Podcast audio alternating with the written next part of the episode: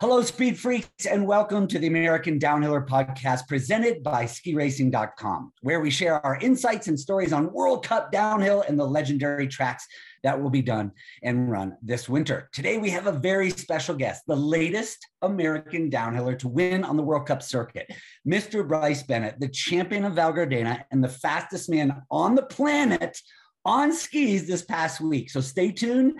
We're going to dive into his head, which is going to be awesome, and get his take on the historic win. Hey, everybody, I'm Doug Lewis, two-time Olympic downhiller, and I first ran Val Gardena in nineteen eighty-three. And in that year, my line, we went around the camels. Joining me are three of the raddest American downhillers in our history. A J Kitt, a four-time Olympian and second U S male ever to win a World Cup downhill after Bill Johnson did it in nineteen eighty-four. Next up, Darren Rawls, winner of twelve World Cups, and like Bryce Bennett, loves to shock the world and steal wins from any Austrians available.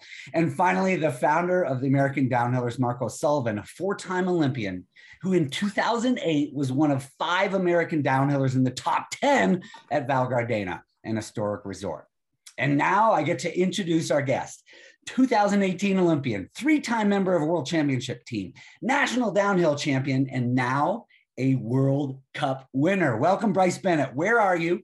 What time is it? And how's the snow and training going? Uh, it, we're in we're in Innsbruck, Austria. Uh, yeah, we just got here. We were training some G S in Italy.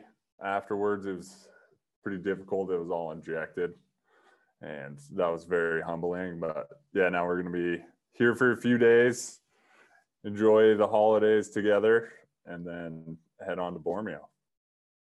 All right, before we hear everything about your run and Bormio, can you tell us how you were able to stay confident and have a winning mentality standing in the starting gate on Saturday after, honestly, Bryce, a very tough start to the year? All the way up to your training runs at Val Gardena, you were forty-first and twenty-second. How did you stand in that starting gate and believe you could win? Or did you believe you could win?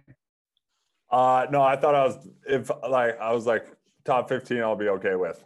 Um, yeah, I, I was having a, I've been having a, yeah, it's, I was having a tough week. I've been having a tough year. Uh, still playing with like equipment. I was still playing with it before Gardena, like free skiing the day before the training run started. And then we were messing around with skis in the training run, some different models and, and, yeah, I mean, the first training run, I was like, there's that last finish jump, and I was tucking down there, and I was like, winning this training run for sure. Like, that was a good run. Crossed the line, and I looked up, and it was like three seconds out. And I was like, dude, I've never been three seconds out at Gardena. Like, that's the worst feeling. Dude, it was so bad. And then that was on a new pair of skis. Yeah, I was on a new pair of skis and a different model, and but you yeah. felt good. Kinda like it. Mm-hmm. It was. It was like in the moment I felt good. Then I watched video and I was like, ah, I don't know. And then the second training run was better. It was an improvement. Went on like the more standard model of skis, still new. And then yeah, kind of put that behind me. Did the Super G, skied okay in the Super G. I just messed up. It was a very fast Super G, and you had to ski two turns pretty well, and I didn't. So I was like, I think it was like two seconds. I was two seconds out and thirty-sixth, so it was tight. So then, yeah, the night before, I, I just watched a, a bunch of video with Scotty and Kanan, and I was looking at some of my transitions and the turns, and I was just like standing straight up and just moving inside, like just leaning in. And I, I was like, I can't do that. Like, no shot I can do that. And then I came up with a good plan. Like, Gardena is special because like I kind of, I can like see where you get speed from it, and it just clicks with me pretty well. And so on race day, I felt weird. I felt like not, usually I'm nervous and like, like a good nervous, and I hold on to that. And that day I just, I wasn't nervous, and it was freaking me out a little bit. Um, and I took a longer inspection than normal, and I just I like had a good plan, and I was like second guessing it a bit, and I wasn't really thinking too much of the race during all day. It was weird. And then like honestly, like five minutes before I pushed out of the gate, I was sitting on my, I was leaning on my poles, and I had my, just staring at the ground. And I was thinking to myself, like, are you going to be remembered for like leaning in every single turn? Like, that's how you want to be remembered. The dude who just leans in all the time. Because you can go and do that right now, and that, that'd be great. But I don't know. What do you want to do? And at that moment, I just kind of went into a different headspace. It was like, okay, like, this is what I have to do to be fast, and I'm going to go do it no matter what. And so in the gate, like, yeah, I was like, I clicked in and I was like, let's go, you know, like, I'm going to stand on it and commit to my plan. And I knew, I knew I, like, for me, Gardena, the hardest part's the top, honestly. It's just like, I've been notoriously slow there. And in all the training runs, I was like one point four out at the second interval, and I was just getting smoked up there. So I knew if I could stay in it at the top that I could ski the Ciaslat. Like, I had a good plan for the Ciaslat, and like, I could ski that pretty well because I could absorb it. So, yeah. You challenge yourself at the start to, uh, ski well and and to not be remembered for something lame, and yeah. instead instead you join an, an exclusive club of men who've won on the World Cup. It's yeah. quite a turnaround. Yeah, it was it was cool. Uh it was like, yeah, I mean, I've had good runs before, but that one was like, it's funny because there I like had a huge finish celebration, but I It, I know it sounds weird to say, but I knew it. I knew it. I want because like uh, Omar Schriedinger, who was second, and then uh, uh, yeah, Hinterman, Hinterman, Nils Hinterman. Sorry, just spacing. Uh, they were really I remember fat. The second, third place guys, man. Just remember the ones that win. Yeah, but they were in all the training rounds, they were super fast up top, like lights out. Um so I knew, and I watched Omar's run because he went one, and I just caught it on the T V, and he ripped the top, and I was like, that's gonna there's like a you hit the there's a second jump, and then there's this uphill jump into the flats, and he just held bull, like deep tuck right over it. And I was like, that was sick. Like, that was a good run. I was like, I'm going to go do that. And then I starfished off of it, but. You start tenth, right? Yeah. Which is perfect in Gardena. To so be you're honest. Still early. You still had a, that is a good, I mean, good start position with the light and all that from the, you get some of the top and some of the bottom, correct? Uh, the bottom Mix. is all in the dark. The top is like pretty good in the light. Ciaslat's uh, in the, the Ciaslat was in the dark? Yeah, Ciaslat's in the dark. I think after like, like bib. Then, then it starts creeping. Yeah, twenty, twenty-five, it starts, it switches. The dark gets, the top gets dark, and the bottom gets the sun in yeah. the Ciaslat. Um, yeah. Yeah, you touched on something that, uh, yeah, I was going to ask, like, how your training set you up for race day. And you, you touched on that, which is basically, you know, like A J said, I mean, you were not on your game, and you were trying to figure out what to do, you know, change it. And instead of that, you know, stand up, moving inside, you committed more to get, you know, into the next turn and just like stick your face into it. And I think that's really, I mean, when you're always on point, you get a flow going for sure. But even those times where you're struggling, I think you just gotta like, you know, um, face that. It's like facing fear, acknowledging it. Okay, what's a plan I need to figure out now to, to change this? So yeah, totally. good job, good job on your part for like just turning that whole thing around and, and then fully committing, man, and getting after it yeah. and, and making those simple changes and just focusing on the process. And that's one of the things that I've been pretty decent at in my career is just being like, like brutally honest with myself and just being like, all right, this is where I'm at right now, and this is what I have to do to move forward. So we got to, let's do it, you know.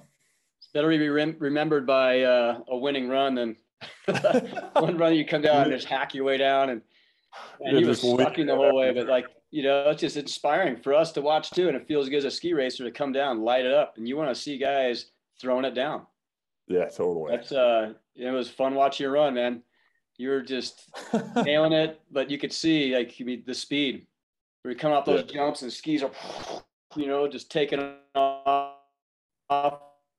and, and, um, but that was, you were on the, on the fast line and, and pushing it and, and looking for speed. It was, that was a fun run to watch. And obviously more fun when you came across the line and saw that green light. yeah, yeah. I mean, you start with bib ten and, and, you know, you come across the line, you know, there's some good guys that have come down, but there's also good guys behind you. Like, Take, well, I mean, the what? literally the top, like, yeah, Foyt's hadn't gone, Paris hadn't gone, yeah, like it, Kilde it hadn't gone, yet. Matthias Meyer hadn't gone, but I don't know. I, I, I was really nervous about Ryan, and I was really nervous. I don't know what happened with like. I don't know if I think the weather changed a little bit for Rye Guy. And he kind of got hosed up top, you know. And then if you're just not carrying momentum up there yeah, at the top, over. it's over. But Kilde, I was worried about. I knew he was going aggressive into the Ciaslat, like the three turns before the ch- the first Ciaslat. And I was watching video with Scotty, and I was like, if he does that on race day, it's gonna be like. It's a big risk because there was, it was just like sharp. Usually the the train's always sharp, but it was like real steep drop-offs where you just lose snow contact like immediately. Where other years you could like, it was rounded off a little more and you could get that shape and direction back. And he was going in there like almost straighter than I was. And like, it was just a huge risk. And I was like, if he takes that risk on race day, I was like, I don't know if he's going to be able to pull it off like he did in the second training round. And it, he almost did, but it it didn't quite work out. What was your plan through there? Did you use that um, from Kilde and, and apply that to your plan and, and run it? Yeah, I did. I, I was like, I'm going to just give it like a touch more room entering so I could I could come out. It's you enter, it's a right foot, big left foot drop off, and then this big like wheelhouse right foot turn. Um, and that's the you have to carry speed into the big right foot before the Ciaslat. So I just needed to give myself a touch more room, just like just a little bit, so I could just carry that speed. Because I went in there like really, really straight on the training runs. And I came out like in a place that I, as soon as I like came around the left footer and dropped down and I looked where the gate was, I was like, oh God, this is not a good spot to be. And so I was like, I need to give myself more room to carry the speed. Let's talk about that Ciaslat just a little bit further. It's ninety-nine percent of the time you make some kind of mistake, but you were just perfect. You went from sixth place entering Ciaslat to exiting it in first place. Talk about that mindset. Was everything clicking? Was it slowing down for you? Do you remember it at all? Like what happened through there?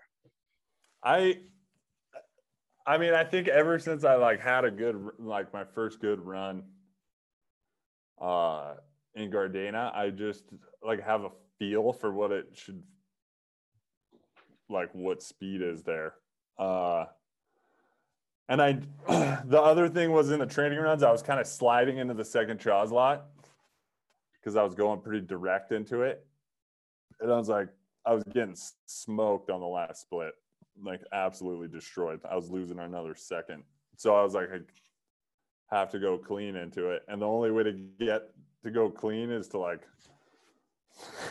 ski the right footer above well, so then you can roll it up clean in there. So yeah, it was just I just knew exactly where I needed to go, and I was like, just touch down on the backside, and then, yeah, I don't know, ski it.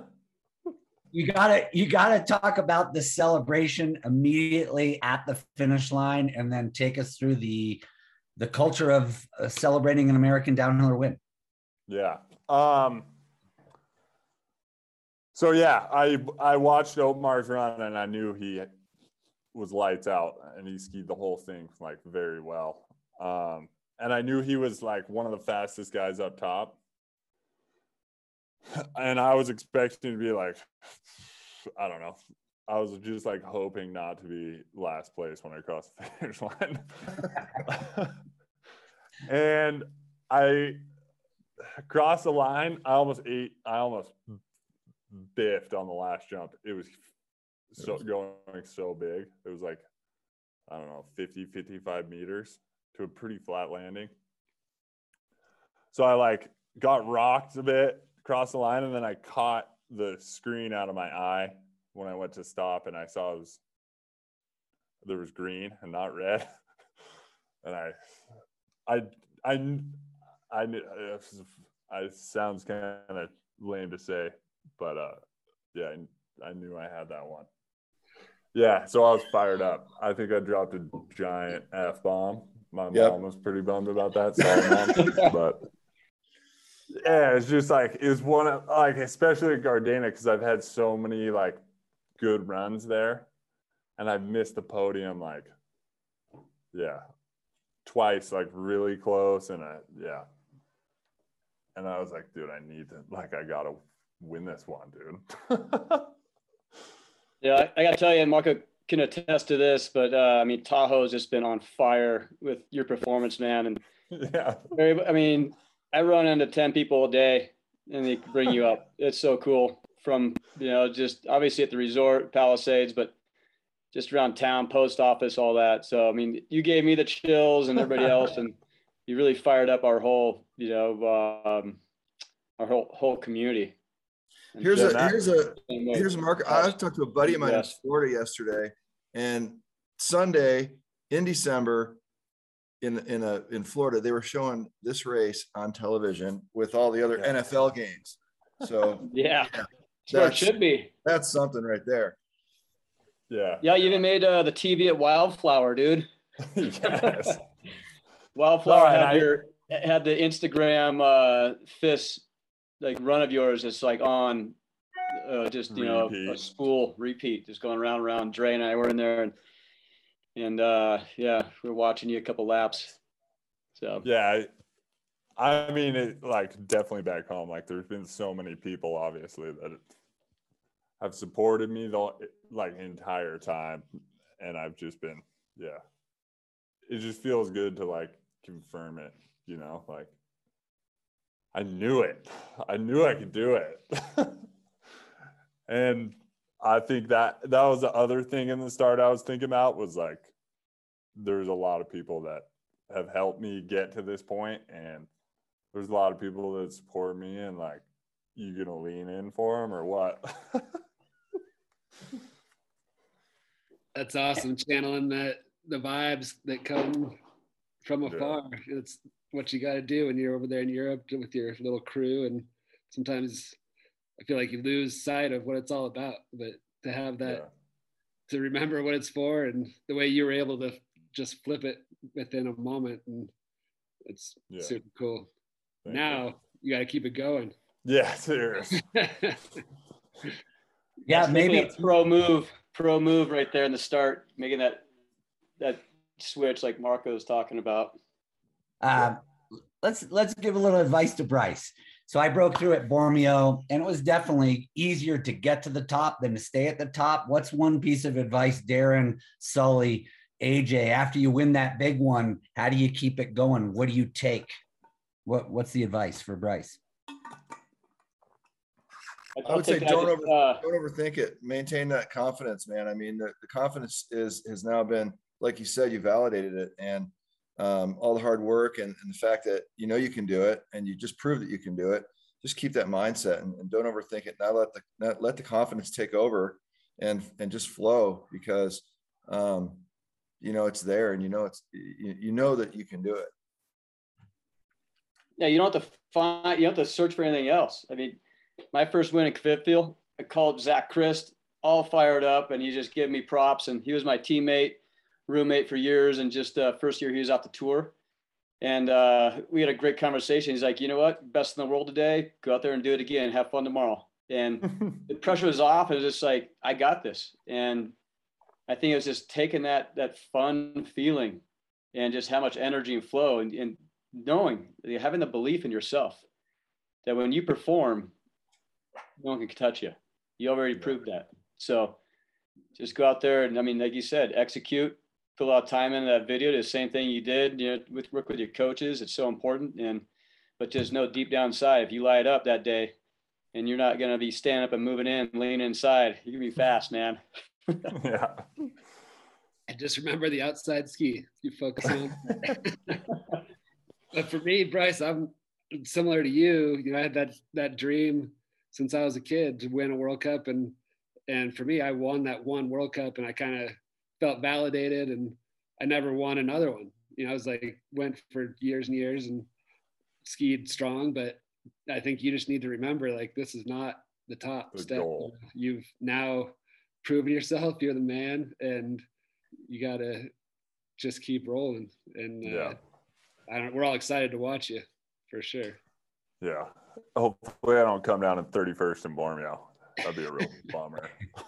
Thanks to Marco Sullivan, you have this American Downhiller celebration with even a vest. Can you talk about that night, the celebration, any speeches made, or did you pass out at six p m? I actually did end up going to bed pretty, not like too early, but uh, yeah, like the hotel we stay at is like, it's pretty famous. Uh, and the lady, the people that run it are the best, like, it's like honestly going to like, your grandma's house, you know. Uh the lady Babs is the best. She takes care of us. She's like our second mom, and you just feel at home there. It's honestly the worst hotel we stay anywhere, but it's like the best hotel, you know. Like it hasn't been remodeled since the I don't even know sixties. But you just love, it's like your favorite place to go. Um so yeah, we came Yeah, chugged a bunch of champagne in the finish, and then I had to go to, to anti-doping, and I was like, I'm drunk, like this isn't good. And then we, yeah, we got back to the hotel, and everyone was in a bar. There's a bar in the hotel, and it was kind of cool. We were just all, everyone was fired up. The entire team was there, all the coaches, and everyone was just having a good time. And then it was getting pretty late, and Babs like brought made pasta and brought it down to us, and we were just partying and hanging out. My serviceman, he's like notorious for like, he's usually in the gondola when I'm clicking, like pushing out of the start.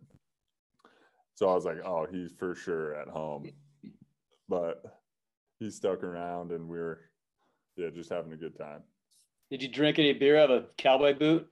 I did not. I didn't get too loose. I just don't like being hungover, and I knew I had fucking injected G S training. So, but we were, uh, yeah, we had a good time for sure. The next day was, it was a tough drive uh, out of there. You got to take those moments and and uh, soak it up though, and celebrate. That's what it's all about. And I think it just elevates the whole team. The dynamic is so important, and uh, yeah, I think that you just help infuse yep. a lot of energy into the rest of the guys. Yeah, talk quickly about the team. What does this win, do you think, do for the team? And what does the downhill team do for you? Like, what do you get from these guys? I mean, obviously, we have a very capable group right now. Um, there's five guys in the top thirty, and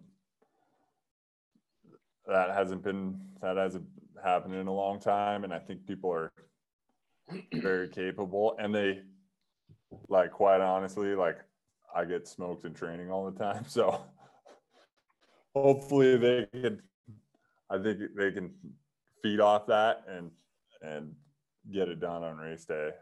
um But I think Randy's also been doing a good job of keeping everyone like level-headed, and the energy's pretty calm, and we're just like every meeting he says uh progress over perfection.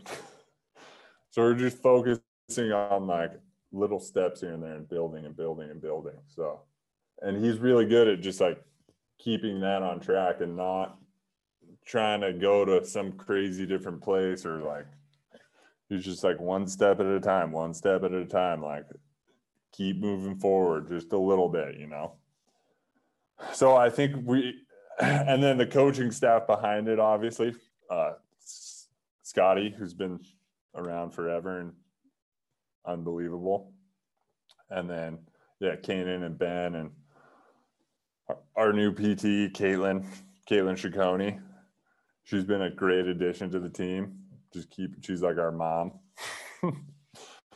And yeah, I just think we have a, we have a solid group, and it's it's cool to be a part, because someone's gonna ski well, like no one really. Someone's skiing fast every day, so we just have a solid group, and everyone's pretty focused. We're all pretty similar, uh, so it it works out pretty well. That team dynamic, Bryce. I mean, Randy, to me, I just see him as a really low-key guy and doesn't get fired up. Like my coach, Jono, he would uh, be you know, all about oh, being yeah. serious, but then he would be, you know, serious for celebration too, you know, and take it to the next level. Who's the, uh, I mean, so I see him being pretty mellow, but who really gets after it um, as far as the staff? You know, who is the most fired up? I, I my, my vote would probably go to Scotty. Yeah, Scotty was, Scotty was pretty fired up. Well, it's funny because, like, when I first made the World Cup team, they, like, just kind of started coaching, too. And they were, like, yeah, they were going pretty hard, like, every weekend. And now they're, like, doing push-up. They, like, don't go out ever. They're in bed at nine. They do, like, push-up challenges. They're skinning all the time. Like, everyone's, like, trying to stay healthy. Yeah. But uh, I – Caitlin – yeah, Caitlin. Caitlin was sending it. It was sick. She was my she took down. number two pick. She had a few vice spears. Ben Black was fired up. Caden. Yeah, everyone was having a good time. Every one of us on this screen, we played by the rules. We joined the U S Ski Team, but we each held on to being unique, and whatever our strengths were, or whatever our particular uh, attributes were. Bryce, you stand out to me as being very unique. How do you, what would be your advice to young kids who maybe don't fit the mold, but really have this dream? What is your advice to them to, to stay true to your uniqueness and, and try to make that work? Can you have any advice there? Well, I'd start that off with, if you're a coach and you have someone who's unique, like, like let that be a thing and be okay with it. Uh, because I think what's what's tough is when you have someone that's unique and then someone's trying to fight that, uh, it makes it really difficult. I was just stubborn enough where like there was no chance I was gonna listen to you and you were not gonna stop me. Uh, so yeah, if you're a coach and you have someone that's like pretty unique, like that's okay, and let it be a, let it be that way. And like where the Americans win is like our uniqueness to think outside the box, be creative, and believe in ourselves in a different way. How about Marco, Darren, A J, times where you had to fight for your uniqueness or fight to stay positive that you can share? Like for me, I was tiny. I'm five eight in the morning. Uh, lying down, right? I was tiny. I had to work on my technical and aggressive factors and try to make those shine and try to buck the system that way. Talk about fighting through Darren, Sully, and um, A J to stay true to yourselves. Yeah, for me, I mean, I, everybody knows this. I wasn't the best, you know, skier out there. I couldn't make a ski turn. And back, Louis, when I took over the team from you, they didn't make skis to turn. Um, they were just boards. And and by the way, that first turn at, at uh, at Val Gardena on a pair of two thirties. No, you were skating around that first corner. But I mean, I, you know, I was a good glider and I knew how to make a ski go fast. And so I just, I continued to use that to my advantage. And, you know, it turns out that, um, you know, I did pretty well in Kitzbühel too, which happens to be not really a gliders course. So, you know, I was able to, you know, build confidence and use the, you know, use my gliding ability uh, as a strength and, uh, you know, and just, just keep working on my, my not strengths, right. Learning how to make those skis turn better. I, I was thinking uh, about uniqueness, Bryce, when you were talking about that, your one place where you've kind of gone a different path is your fitness regimen. You, you train differently than a lot of the U S guys for sure. And probably a lot of the ski world in general. Um, do you feel like that's paid off? I mean, now that you're, now that you've won a race and. I mean, the sport's evolving like pretty quickly. It's, it seems like, and it's not so much like even when you, you were racing World Cup, like before I like, yeah, came along the courses. And when Darren was racing, especially like the courses, the downhill courses were like wide open. There was turns, but now it's like really turny comparatively. Um, and I think the like type, like the, the guys aren't getting as big, it seems like. I mean, there's obviously big guys in downhill, but they're not like, I don't know. Like when I think of tanks, I think of like Eberharder and like huge dudes. And we don't, I mean, we have that, but not so much. It's more like athleticism, like just building athletic ability and endurance wise, like being able to train hard for five, six days in the summer on snow and like being able to recover those days. I think that's very important. And then on race day, like you obviously have to be like incredibly fit to get to the bottom, but it's it's a, I think it's just more about like athleticism right now. All right, we got only about five to ten more minutes, so we, before we let Bryce go, I want to talk about what your next week looks like, and maybe I'll start with Darren, Marco, and A J. I don't know if you spent, spent Christmas overseas, A J, but talk about the um, the culture of spending Christmas over in Europe, because Bormio is right after Christmas, and then we'll go to Bryce and try to figure out what your schedule's going to be. Christmas time for us, it was a good time to recharge.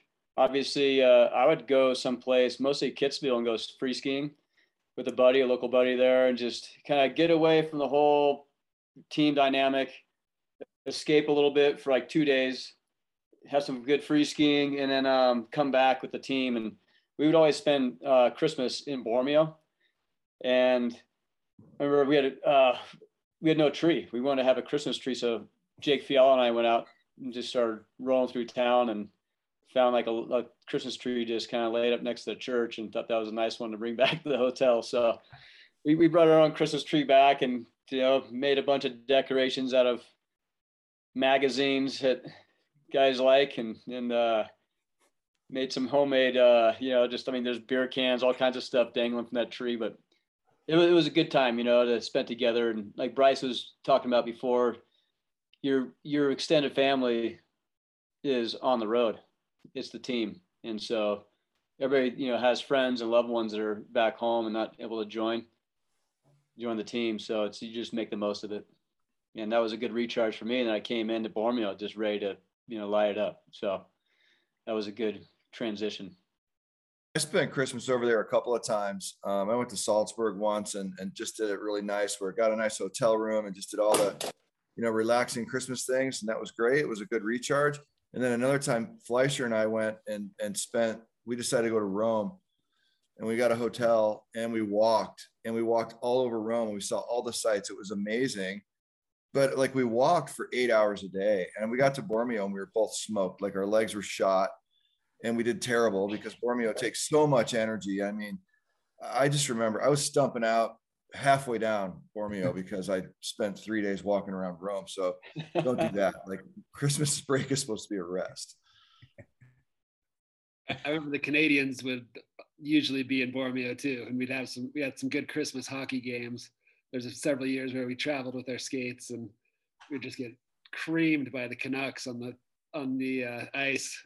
And that same thing, A J, we probably would play a little too hard, then going to first training run, with sore legs and maybe a little hungover, and then you'd wake right up with being skiing Bormio, the toughest just, of all, in my opinion. Those hockey games ended quick, though. Like, I remember that, Marco, like, just, what are we doing, right? We're going on the first train run, like, kind of already sore and, and tired. And that was a, a switch I made the last, like, three years of my career. It was just, like, have a little fun, free ski, but, like, really focus on recovery, because you want to come in there firing all cylinders first train run.